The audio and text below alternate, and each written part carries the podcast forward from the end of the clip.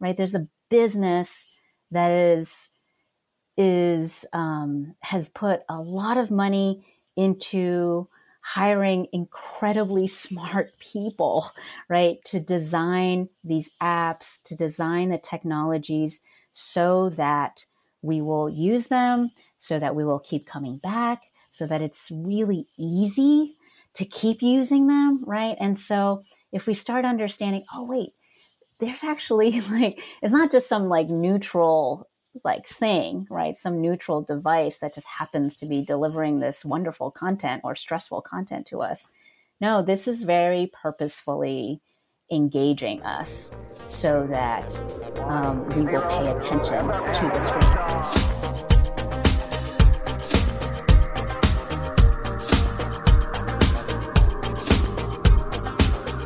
Hey guys, welcome to another episode of Filter.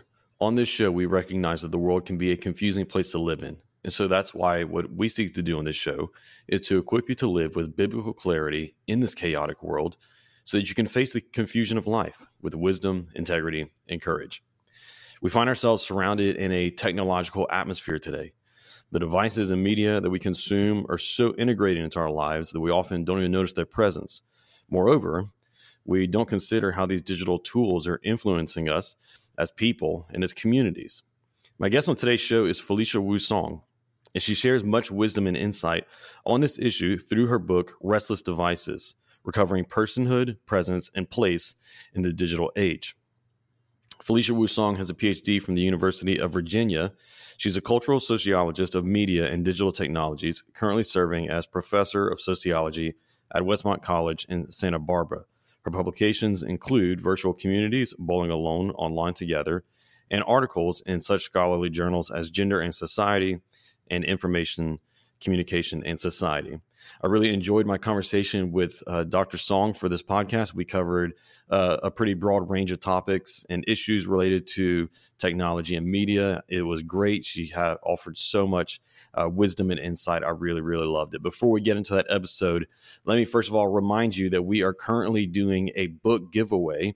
If you register, if you sign up at the link that is uh, below in the description Uh, of this podcast, or if you're on YouTube, in the description of this video and in the first uh, top pinned comment there, you'll find a link to enter into our book giveaway contest. We are going to be running this contest to give away a huge stack of books that's going to include all different uh, kinds of guests we've had on Filter.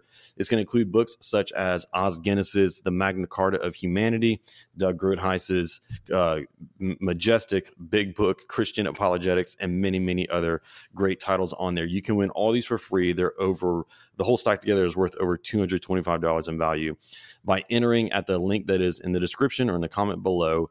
And you can enter in a variety of different ways. You can uh, share it to get more entries and do all kinds of things. So they encourage you guys to uh, get in to that contest to enter to win this awesome stack of books we're going to be giving away. The contest is running now through November twenty-second, twenty twenty-one. So about thirty days from uh, just a, a little under thirty days from this podcast publication. If you haven't yet already, let me encourage you to subscribe to the show wherever you're watching or listening to this so that you can be included and so you can uh, be alerted anytime that we release uh, future episodes, that you don't miss out on any of the great content that we're putting out there so that you can get biblical clarity in our confusing world. Well, without any further delay, let us jump into my conversation with Felicia Wu Song. Felicia, welcome to the podcast. Thank you. Really well, grateful great to, to be here. You. Yeah, yeah. Excited to uh, have you here. I- I've enjoyed the little bit of conversation, small talk we've already been able to have.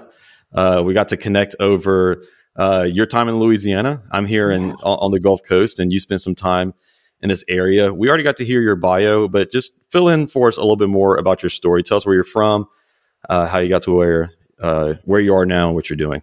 Yeah, sure. Um, so I teach sociology um, at a small liberal arts college in Santa Barbara, California, called Westmont College, and um, I have been doing research on internet Um, issues and questions since the early two thousands. Um, I always like to joke about how uh, I was in I was in this game before Facebook uh, yeah. when we were looking at online communities and chat rooms. Um, But I'm actually originally from New Jersey, from the Northeast. Um, and like you mentioned before, spent some time teaching at L S U um, in their journalism school, which was a really great time. Um, and so, yeah, um, I've been out here um, at Westmont for eight years now. Um, and, uh, enjoy teaching in areas of family and internet and social theory.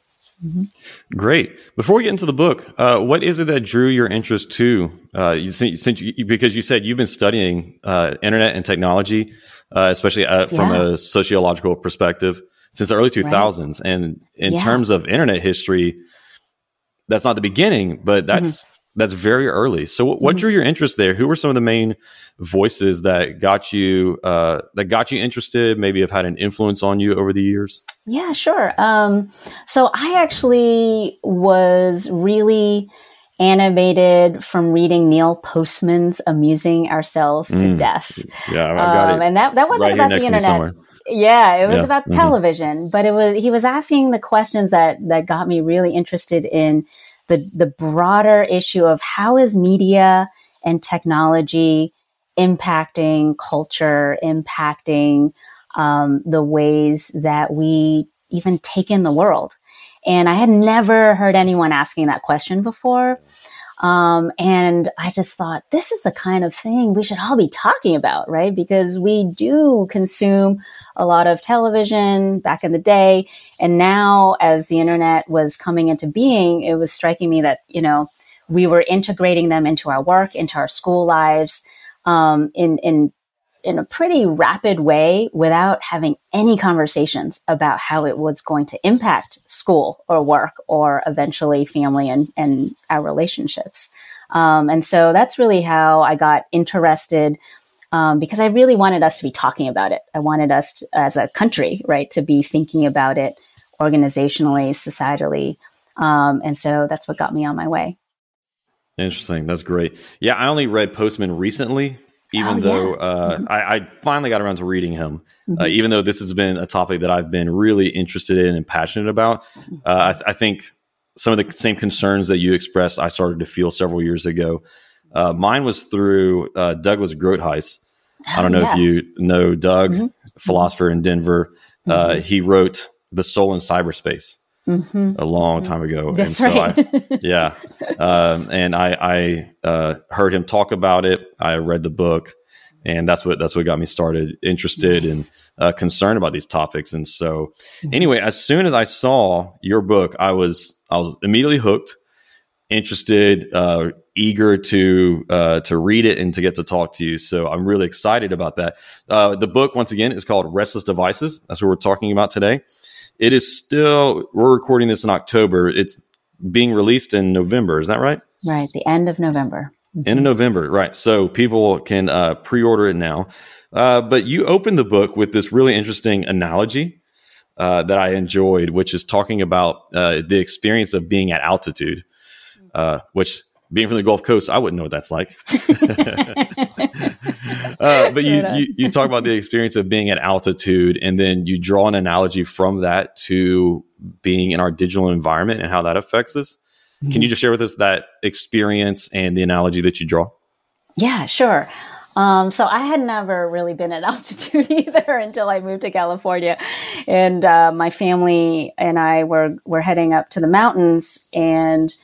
Uh, on a certain trip, and we got to the we we we got to where we were staying, and we were unpacking our things, and um, I just remember distinctly um, having a headache, um, feeling out of sorts for the rest of the day. You know, like we wanted to do stuff with our kids, so we just kind of muscled through, and and I was just constantly feeling like, oh man, maybe I didn't have enough breakfast, like, oh, or maybe I didn't get enough sleep, or maybe I'm getting sick or something. And it took me, uh, I kind of cast around for reasons for why I was feeling out of sorts for probably half a day before I realized, oh, wait a second, I'm in the mountains. I'm in altitude. This is actually a medically, you know, like verifiable experience that my body is, is responding to the fact that the oxygen has actually changed up here. Right. Um, and, and so once I realized that, I was like, oh, okay, then I know what to do. I'm supposed to be staying hydrated, right? Like really hydrated. And maybe I should have taken some vitamins before I got here. Um, but it was, it was this moment that just, Uh, of realization of, of diagnosis, accurate diagnosis of why I was feeling out of sorts. So the analogy that I was trying to make in the book was that um, so often in life, we are feeling out of sorts and we're trying to figure out what is not aligned, what is not ordered correctly, um, and what can we do about it. Um, and especially, I think, in these days, a lot of us actually feel kind of out of sorts about our relationships with our technologies, whether it's our email or social media, or in our work life or in our social life, whatever it might be. We just kind of feel a little, either we're tired or we're frustrated or um, it's um, creating anxiety in us, and we, we're not really sure what is going on. Um, and for some of us, you know, we might take extreme measures and just say like, all right, forget it. I'm just like not going to do any of this. I'm going to chuck my phone, which isn't realistic for most of us. Right. But it's, I think, um, the analogy that I'm trying to draw is, hey, you know, um, it might be helpful for us to actually have a better understanding of what the environment is that we are in, right? The digital environment, just like when we're up in altitude, it's good to realize, oh, up here, there's just less oxygen. So it's important for us to start learning and, and coming to grips with, oh, what's actually happening in this digital environment? What has changed? Um, and then once we understand that, then we can decide, oh, okay, well, maybe I can take some pretty reasonable steps um, to make it feel a little better. Yeah. Yeah. Do you think that most people even realize or or are aware of the digital environment that we're living in? Do you think that most people are still stuck in the in the state of I'm frustrated, dissatisfied, uh, confused, distracted, whatever else it might be, and not know why? That's a good question. Um, I think there is certainly um, a lot of um, casting about for different reasons. Um, I think, I think people understand that um, life is fast and that there's a lot coming in, like a lot of input that we need to sort through, and a lot, there's like a lot of chaotic, there's a lot of chaos really. I mean, especially in the last couple of years in the United States, just feels like there's a lot of chaos that we're all sifting through. And so, yeah, I think that's a good question. I mean, I think some people do kind of look at their phones and they just think, or, or whatever's, you know, attached to their wrist, they just think, man, if I just didn't have this thing always buzzing, my life would be easier, you know? So maybe there's a sense of like, gosh, if I didn't, you know, have this thing attached to my life, um, it would be a lot more calm. But beyond that, um, unless you've, you know, watched a documentary or had a chance to read an article about it or something, it's it's probably just kind of nebulous, right? Just kind of a general frustration that modern life is complicated and it's fast and it's not clear what the right thing is to do. Um, so we might kind of sit in a general sense of, well, you know, I just, I can't keep up. Um, life is always a mess. And I just, I don't know how to even begin to sort yeah. through this. Yeah, I think that unfortunately, a lot of the times what people do whenever they recognize that is they think, well, I need a new app that's yeah, going to help right. me to, or I need a different app that's going to help me to gain control or get more organized or reduce the clutter or whatever else it might be, rather than reducing the digital clutter. Yeah. Right? Remo- well, reducing yeah. the the informational clutter. Because w- w- with your analogy of being at altitude and mm. having to diagnose that problem, it makes me think of, I think it was, I'm pretty sure it was Marshall McLuhan who said that uh, technology goes through these stages, and the last stage, I can't remember if it's him, it might be someone else. The last stage is that it becomes invisible. Mm. Like, but mm-hmm. like it becomes such an ingrained part of our life. We don't even recognize yeah. it as there anymore. Like, right. so I can't remember if that was McLuhan or someone else. Yeah, yeah. Um, and I think that's how most of us mm. are living. Uh, though, like literally speaking, my phone is visible, but the but the presence of it and the and especially the influence it's having on my life, mm. because we're in this environment, just like you drew the analogy of being uh, at altitude, it, yeah. it is somewhat, because it's so ingrained, it's become invisible yeah. to us. I don't know how many of us even start to notice it until we have something like your book to point it out.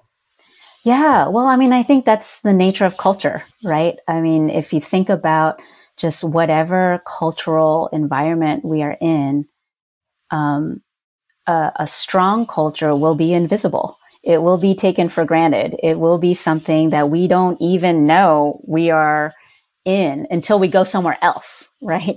Um, and that's where we experience culture shock, right? We experience someone else's culture. And so, yeah, I think the digital Um, dynamics of our life are so embedded now um, that there is a lot that we take for granted that we don't even um, begin to to sense, like you're saying. Uh, we don't even perceive it um, yeah. in some deep ways. Yeah. Yeah, I think people recognize that whenever they take some kind of a digital Sabbath mm-hmm. or mm-hmm. Uh, or uh, Cal Newport in digital yeah. minimalism recommends right. the, uh, the digital detox. Right. I've done that and I, I've recommended it to other people.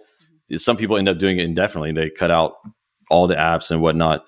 And, uh, the difference that it makes in your life is just absolutely, it's, it's crazy. Mm-hmm. You cannot predict what a profound difference it makes right. uh, until you try and just see, um, just emotionally, psychologically, how much you were being affected by those digital technologies. And so yeah. that's where, that's where you start your book, just trying to help us to see that, that we're mm-hmm. being affected, we're being influenced. And so this is one of the main contentions of your book, that our digital environment is having an influence on us, an impact on us. Now that we've just kind of established that it's happening, can you help listeners to understand uh, and maybe see some of the ways that, that, it, that it does influence us, that it, that it is happening? In other words, what's the equivalence of uh, that altitude sickness mm. with uh, digital use and use yeah. of these devices? Yeah. Um, well, I think one of the, the main features of this environment is, um, the fact that it is everywhere. That is, it is hard to escape. Um, I talk about how the internet, you know, has changed from something that used to be, um, tethered to the wall, right? If any of us are old enough to remember when we had to call in to the internet and hear that awful sound, right? And so now it's mobile, it's on our watches, it's in our pockets. Um, it is accessible to us everywhere. And so the f- that sort of ubiquity, I think, um, has a way of starting to Um, enter into our, our consciousness, our preoccupations, right? Many of us are walking around, even when we're not, like you said, even when we're not actually using our phones or using our devices, we know, right? We know there are emails going into our inbox asking us to do certain things. We know that social media feed is populating. Um, if we posted something, we're hoping someone is actually responding, right? And again, even when we're not checking, in our minds, we know there's this other, there's this world, right, that is is is percolating. Um, and so as we are even going through our day-to-day responsibilities of cooking meals and driving people to school or wherever, right, we know there's this kind of ongoing awareness, consciousness yeah. that is actually somewhere else. Mm-hmm. Um, and that has to do with, the again, with the fact that our that our digital access is so easy Um, through all these multiple devices now that we have in our lives. Um, the other feature I think that's super important to understand about our environment is that it is no longer, uh, you know, we still talk about like going online and being offline or real life, quote unquote. Um, and, and there was a time when that was pretty clear that there was like a, a different spaces, right? Like, oh, the people who I meet online are just like these strangers, right? Um, or the stuff I do online is just this virtual world, right? Mm-hmm. Cyberspace out there, some kind of alien futuristic thing. Um, and then I have my like real friends and my real family and my work life and the things I do in quote real life. We all know that doesn't, for most of us, that there isn't that kind of clean cut division anymore, right? When we are quote online, we're usually actually dealing and engaging, interacting with people that are in our real lives, right? They're our friends, they're our family, they're our colleagues. We're doing things that are yeah. connected with our church life, our school life. And so the fact that our digital is so embedded and intertwined now, right, um, is part of what makes it so hard to see, right? Mm-hmm. Um, because it's so institutionalized, so built into how we talk to our friends, how we yeah. um, do our relationships, how we do church, right, during the pandemic, right? Um, it's so integrated now that it's it's hard to to parse apart um, in a clear way. Um, and then the last thing that I think is really um, helpful to realize is the ways in which um, what is coming through the digital to us, whether it's social media feeds or email or streaming, Netflix, YouTube videos, is that there's always something new. Like mm. there's always something interesting or um, stressful because it's a demand on us, right? There's always something new that is coming at us, and we're always wanting to find out what it is, right? Um, and that creates a certain kind of appetite in us, right? That we're always expecting that there's something new to be checking. And so we always yeah. check.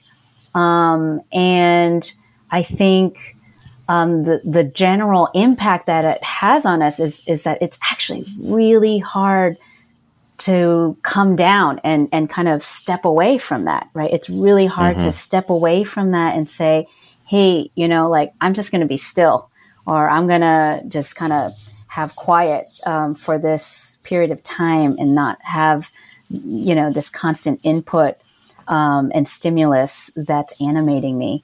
And so I think it's helpful to realize these aspects of the digital environment, but I think it's also super important to realize that the um, digital environment is one that is very intentionally designed mm. um, and sold to us, mm-hmm. right? So you mentioned earlier that um, when we're feeling frustrated, uh, many of us just think we just need a, need a new app, right? And so mm-hmm. that made me think, yes, there's like a whole cottage industry of these apps, right? That are promising better productivity, more rest, meditation, right? Um, and um, so it's a business, right? There's a business that is is um, has put a lot of money into hiring incredibly smart people, right, to design these apps, to design the technologies so that we will use them, so that we will keep coming back, so that it's really easy to keep mm-hmm. using them, right? And so if we start understanding, oh, wait, there's actually like, it's not just some like neutral like thing, right? Some neutral device that just happens to be delivering this wonderful content or stressful content to us.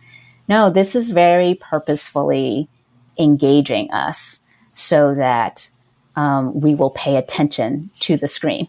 Um, and that therefore the companies can sell advertisements um, that we can see.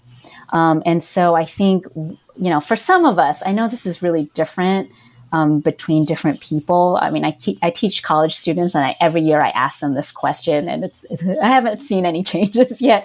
I mm. ask them, so does this bother you? Does this bother you that you're being intentionally manipulated, right? Does this, does this bother you in any way, whether it's Amazon, Netflix, right? Our, our Apple, iPhones, whatever it is.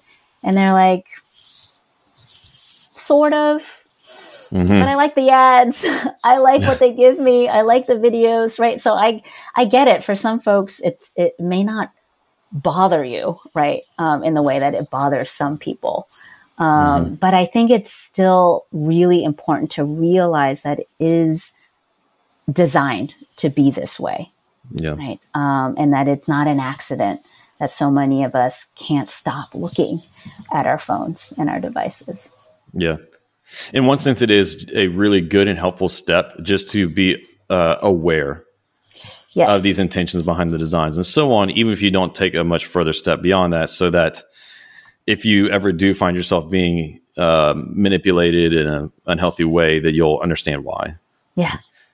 So everything that you mentioned there really lined up well with some of the things that I came to learn and experience that led to kind of my own, I don't know what you want to call it, digital awakening or mm. or unplugging and so on. Just one of them, you know, noticing how, and this goes back to your first point, how if there was, if I found myself in any moment where I was not being entertained, or maybe entertained isn't the right word, but just busy, I would try to busy myself with my phone.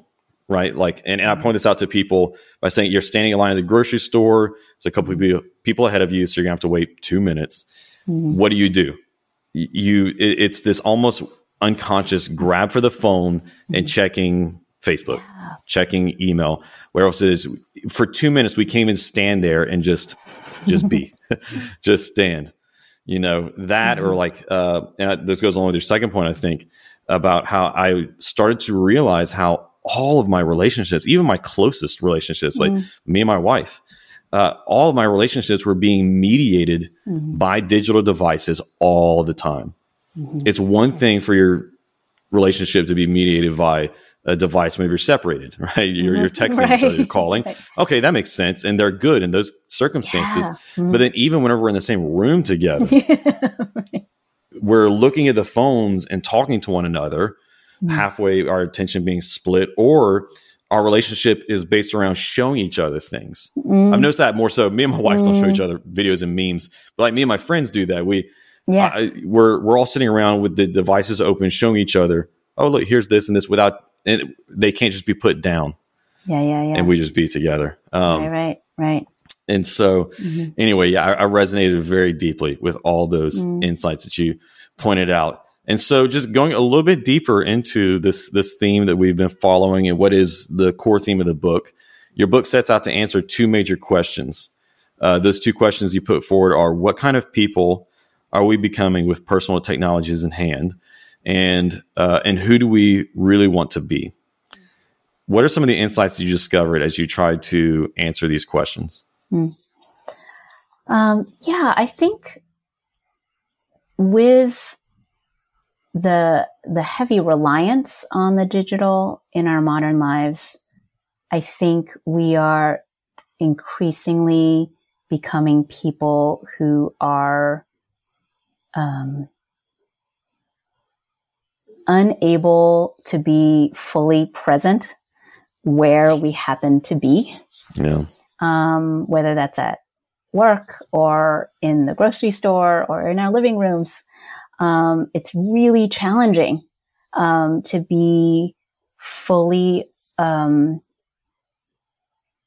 present to the people, um, that are there, um, because our minds are kind of half preoccupied with something else. And it's not to say that people, human beings weren't preoccupied, right? Um, preoccupations, uh, didn't, uh, overwhelm people in the past, but it's just, I think it's, it's at a new, qualitatively new level. Um, and so, um, and, and that we actually are not aware of the places we are in, um, the, the actual places we're driving by, or, um, the locations that we are sitting in. Right. Um, and so it's, um, you know, I, I, I joke with my students all the time about how when they see a sunset, they always need to take a picture of it and post it immediately. And they're not actually at the sunset anymore. Yeah. Um, you know, it's that sort of conundrum, I think, that we are, we are becoming that kind of people that we can't actually just be fully present. Um, and I think um, in that regard, not only are we not able to be present to the people around us and the places in which we are in, perhaps even deeper, the concern is that we are becoming people who have a very hard time actually being present with ourselves. It's really hard to just have solitude. Wow. Yeah. No input. Um, and it's scary even, yeah. right? Yeah.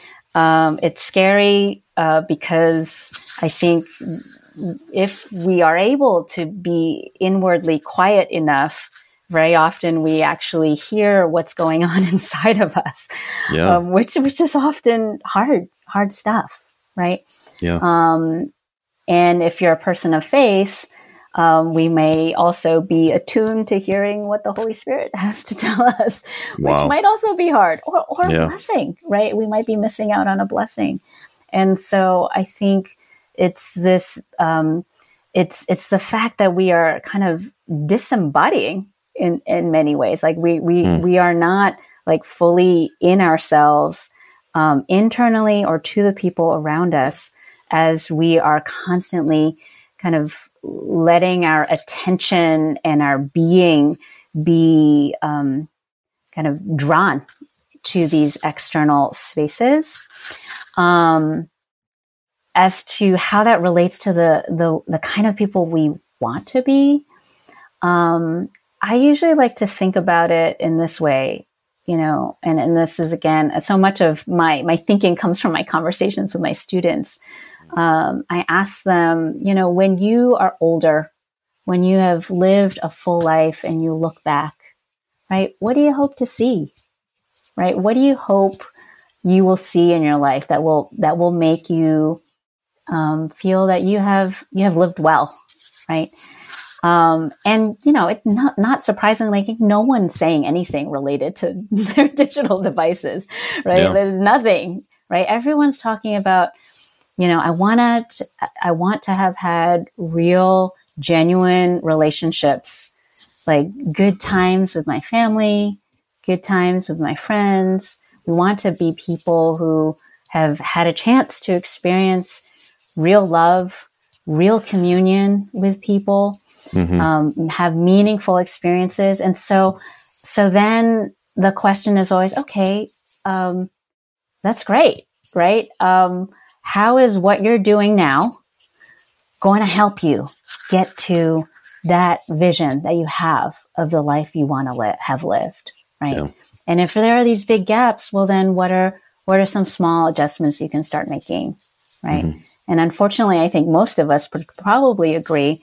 You know, it's not to say that we don't, we can't experience really fun and meaningful interactions online. I think it's possible, mm-hmm. for sure. I think it's mm-hmm. definitely possible. I think, but I think it's the general kind of habits and routines and textures of our everyday life that is, is kind of qualitatively making it difficult and deteriorating, um, our chances of, of having, actually experiencing, um, those, those very things that we want.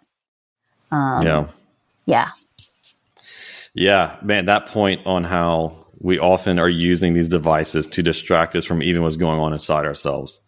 That is, that's powerful. And we, we could spend a whole hour just talking about that. Mm. Uh, my goodness. Yes, that is so true. I know that, I know that there have been times where I should have been praying because mm-hmm. God was doing something in me, but I just didn't feel like I had the emotional energy to.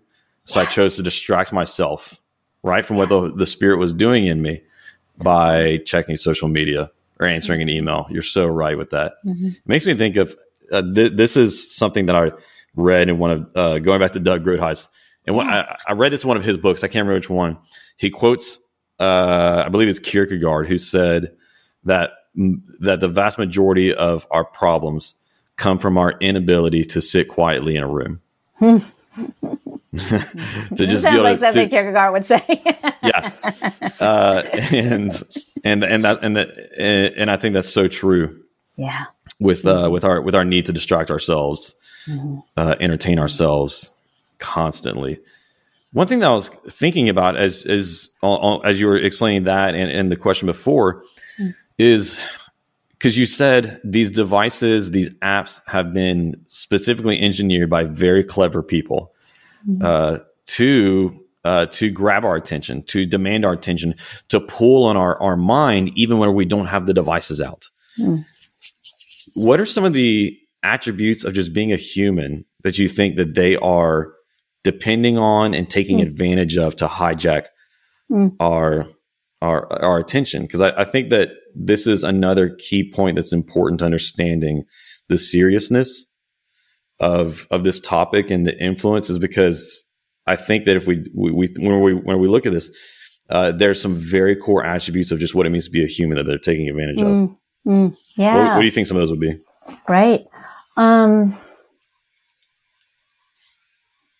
well, when we think about social media, I think um, one of the clear attributes of our humanity that um, one of our vulnerabilities is the way I like to think about it, um, is that we we all want to belong, right? Mm-hmm. We we so long for affirmation from other people, um, and that's tied into, I think, a, a second. It's separate, but it's connected. Part of our hu- our uh, humanity, which is um, having a sense of worth, right?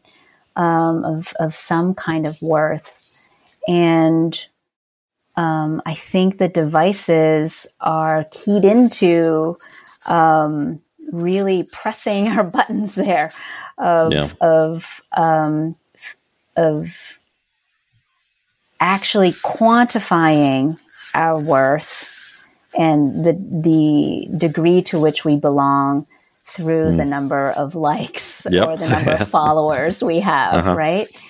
And um, and that's, you know, I mean, none of us likes to admit that, really, because it seems kind of silly. It feels kind of junior high level, um, but it's just the truth. You know, it's just yeah, it is. It's it's agonizing when nobody likes our post, right? I mean, one questions one entire s- significance um, and worth, and so I think um, the the the fact that Um, there's more and more studies that are coming out about um, the large n- percentage of people who um, would say that they are experience loneliness in their life, right? That that that sort of um, finding is not um, disconnected, right, to the fact that we live in this world in which Um, these devices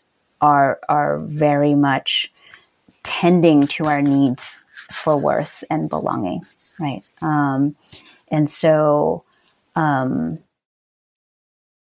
to me, I think that's why I feel like um, so many of these companies are are are hitting below the belt here, um, because these are real needs, right? These are real appetites and hungers um, that, from a Christian perspective, um, I think we would say is is part of how we were created, right? That we were created for relationship. We were created to be um, acknowledged with some kind of worth, and that um, fr- that we would say, and that that comes from the triune God.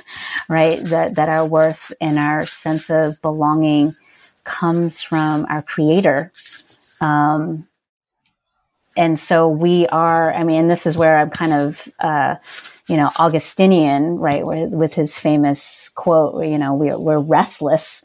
Uh, we yeah. will we will restlessly look for whatever it is that will fill our desires, right? Um, when Um, the truth of the matter is our desires will only be fulfilled by God, right? Um, and so I think there's there's nothing wrong with our desires, those desires for belonging and worth, right? It's just yeah. what we choose to fill it with. Yeah. Mm-hmm. Yeah, and that's that is so true. Whenever I have written or talk about this to people, uh, that's one of the things that, that I've said is that if you're concerned about how much uh, digital technologies have a hold on your life, there's some good tips and some tools we can use, some habits that we can try to establish, but ultimately it will not be sufficient if you are not replacing the mm-hmm. satisfaction of those desires uh, with Christ. Mm-hmm. Yeah, mm-hmm. just like you said. Mm-hmm. And, and so I think that's so... And, and I think that's a message, and, and just all of, all of this that we're talking about is something that so many Christians still are not aware of. And I can't help but wonder if much of the Christian world and much of the Christian intellectual world uh, is kind of behind the rest of our society mm. in mm. looking at this issue, which is one of the mm. reasons I'm so thankful and appreciative mm. for your book, your work. Uh, you know, I know you you and Doug aren't aren't behind, uh, you, you know, him a little bit before you. And then you, you've been working on this since the early two thousands, but, but still more broadly speaking, uh, mm-hmm. I can't help but feel like we're behind. Do you feel that, that uh, Christian intellectuals and then the church as a whole are, are somewhat behind, or, mm-hmm. or is there a lot more work being done trying to build a new uh, theology of technology um, yeah. and trying to help Christians see this? Or is it something that we still have a lot more work to do on? Yeah, I, you know, I mean, are we behind? I don't know who we're behind, like who exactly we're, we are behind. Um, yeah. But I, I think we're definitely, um, it's not seen as, like, th- there's lots of topics that Christians talk about, right? Like, like, like, topics about society and culture and, and, um, that, that have a longer history. And, and for sure, in that sense, I think technology is not one of them. Right. Yeah. Um, and, and, in, and particularly in certain parts of the church, of the American church, I think, um, there has actually been a fairly, um, sanguine, even, um, utopian approach to techno- media and technology, um, mm-hmm. because it, it is regarded as merely, um, a, fun- a, a tool of distributing the gospel message, right? Quote unquote. Mm-hmm. Um, and so it's seen as this kind of like just an unadulterated good, right? Um, that can be picked up and used, and, and you can run with it. Um, and so there, there doesn't tend to be as much reflection on the ways in which it's actually much more complex, um, especially when that tool, quote unquote, right, is something that has penetrated everyday life in exactly the ways that we've been talking about. Um, yeah. And so I do think that, you know, one of the questions that I started thinking about in writing the book was wondering um, what seminary education is like, because I, I've never been to seminary or a divinity school before.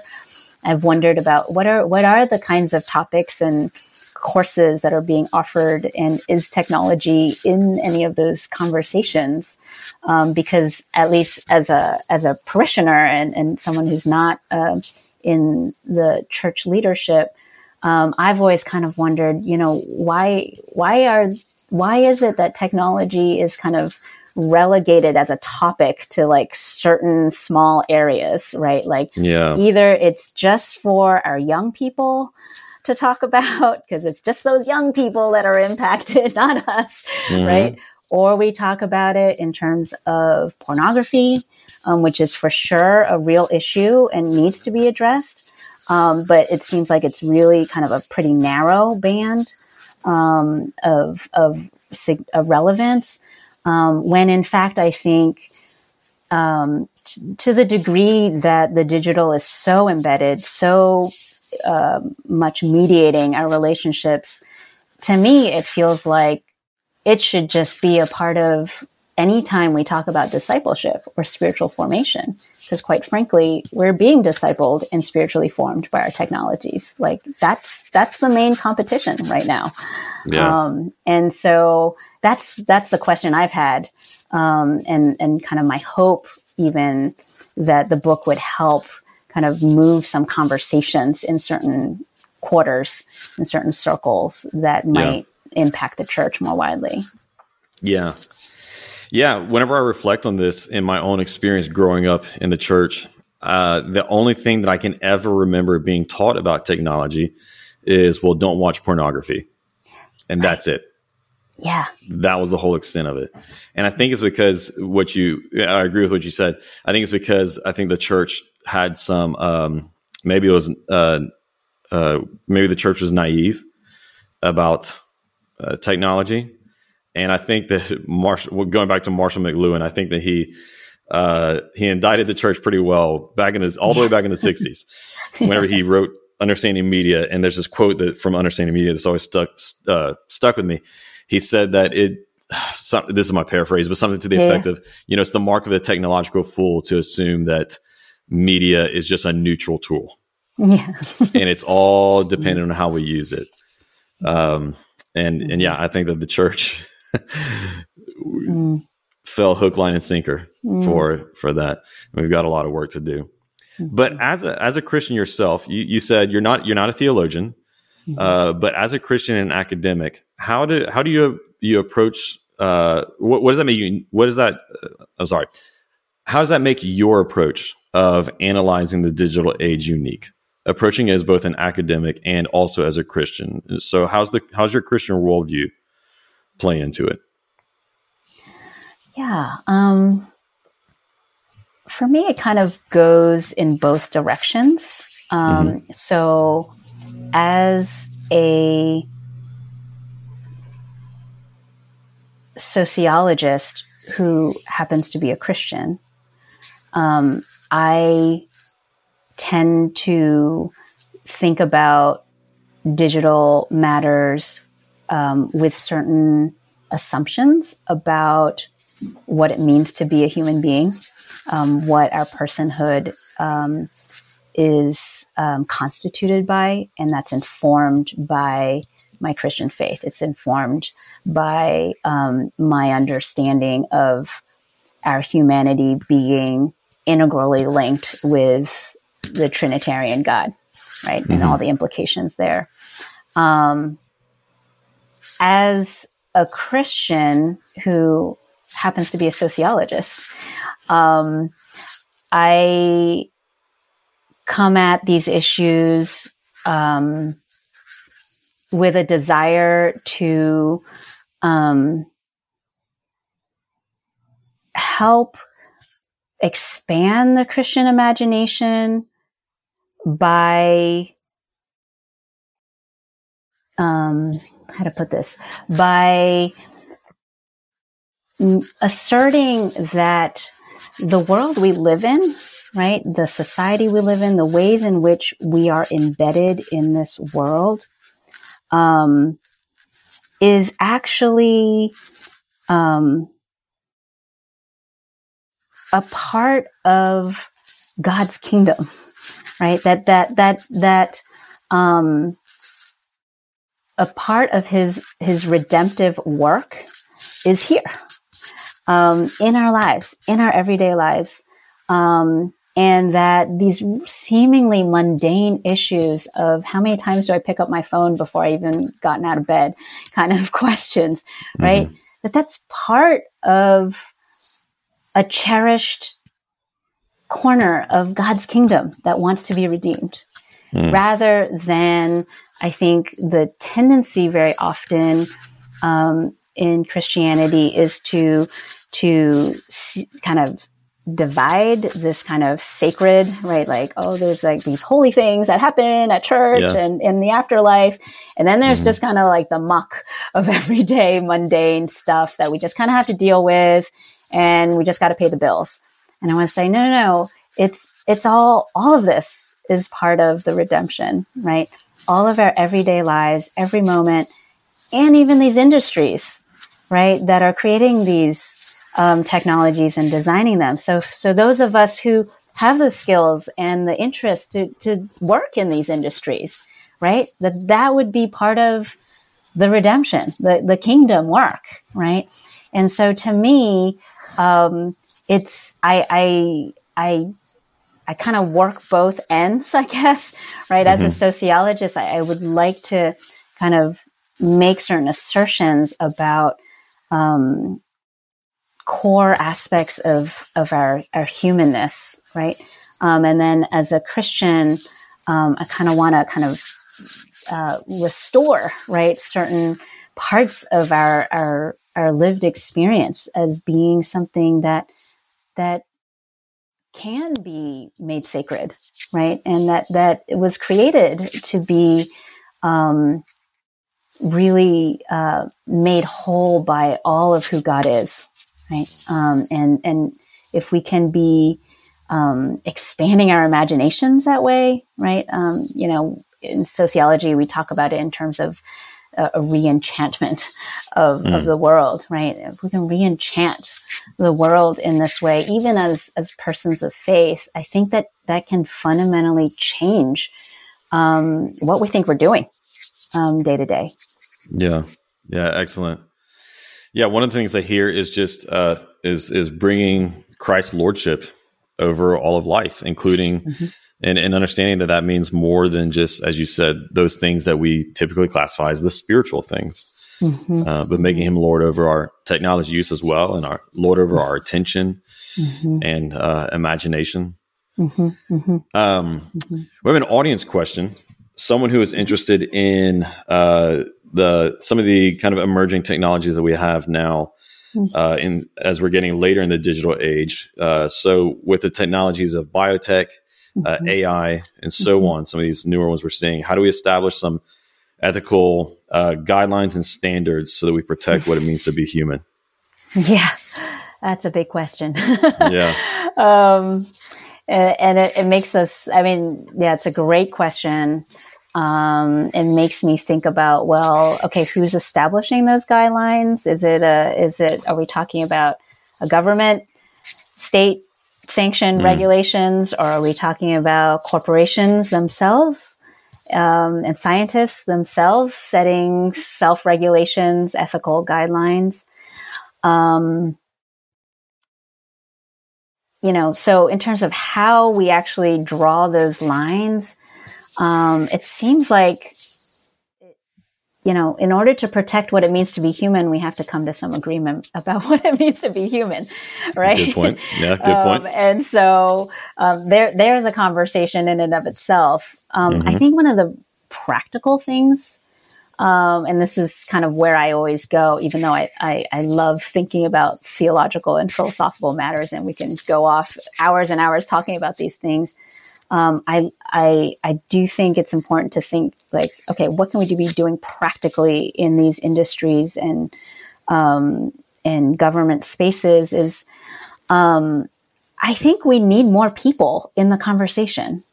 Right. Um, very often, like conversations about bioethics brings in, a, uh, you know, you bring in your bioethicists, right? You have careerists, bioethicists, right, that do this work. But I think, um, you know, and in corporations, they bring in psychologists, anthropologists, right? But I think there's like a huge swath of people that need to be brought into the conversation. Yeah. I think those are historians, actually. Um, we can learn a lot from the kinds of mistakes we've made in the past um, mm-hmm. that we've forgotten about, right? That are along the same lines, right? We're just kind of further down um, certain trajectories. Um, ethicists often are a, a kind of philosopher, but I think there's a wider band of philosophers who are out there um, that can bring a lot to the conversation.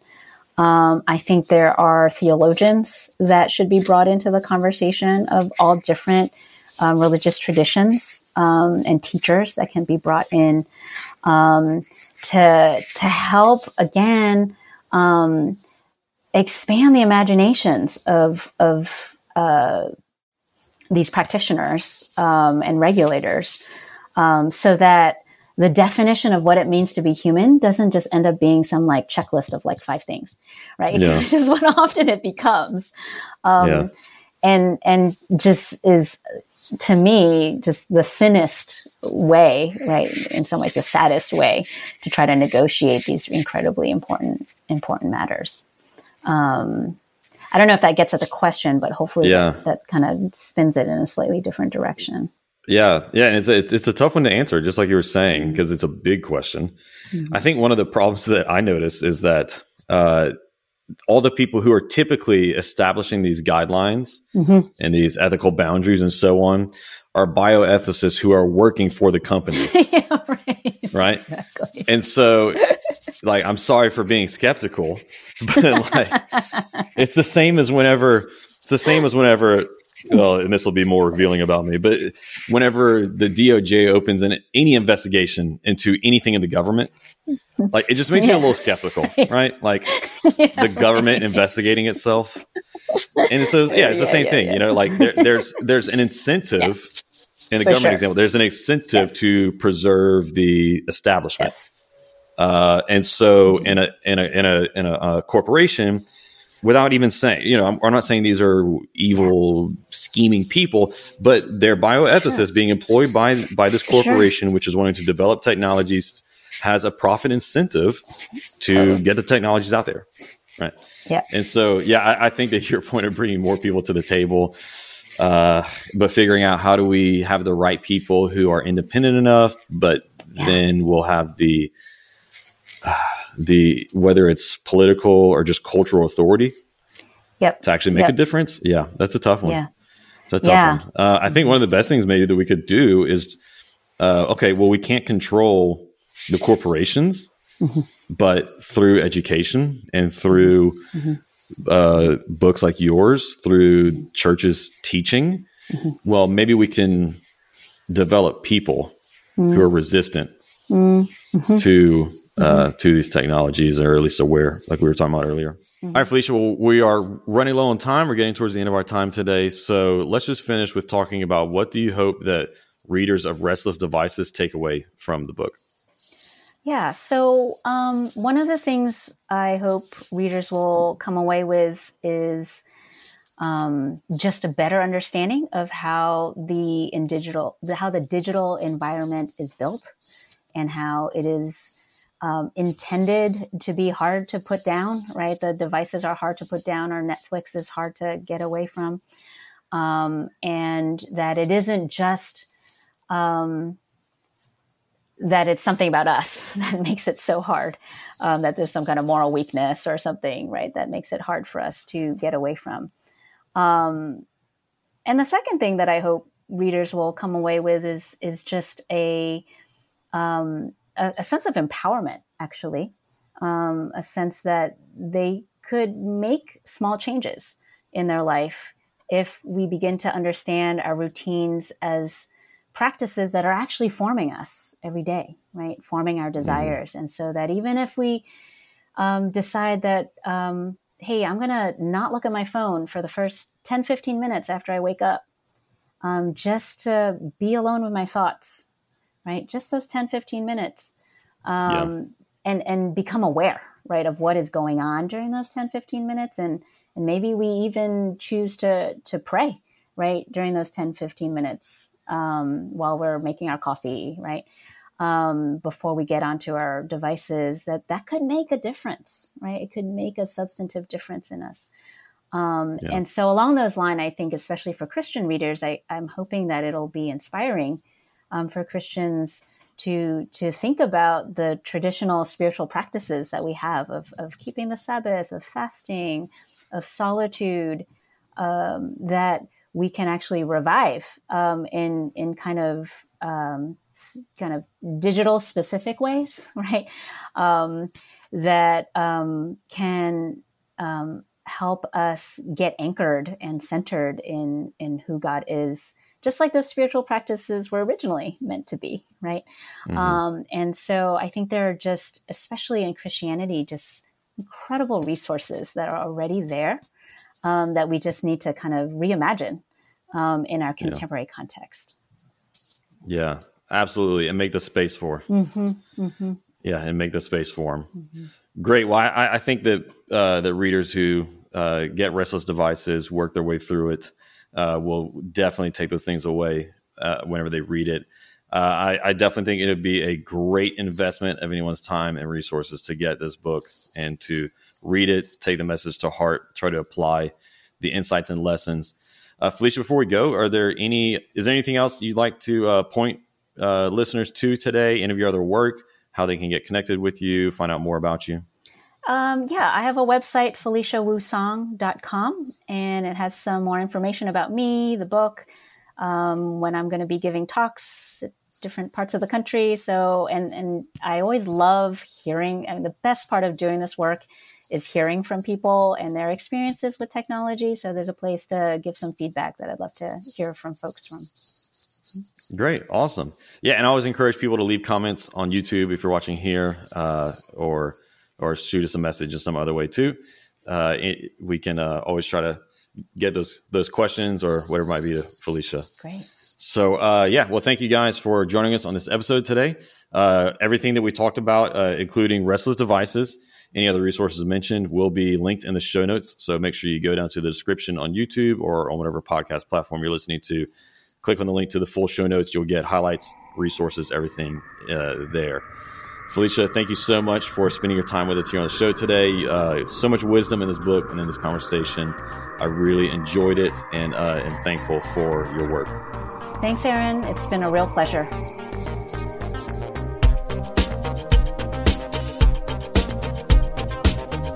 Thanks for listening.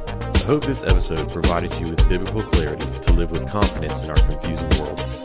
If you enjoyed this episode and you'd like to help support the podcast, please share it with others, post about it on social media, or leave a rating and review. To catch all the latest from me, you can go to my website, aaron champ dot com. While you're there, subscribe to my newsletter so that you can be updated anytime I share new content. You can also follow me on Facebook, Instagram, and Twitter at Aaron M. Champ. Thanks again, and I'll see you next time. Until then, hold fast.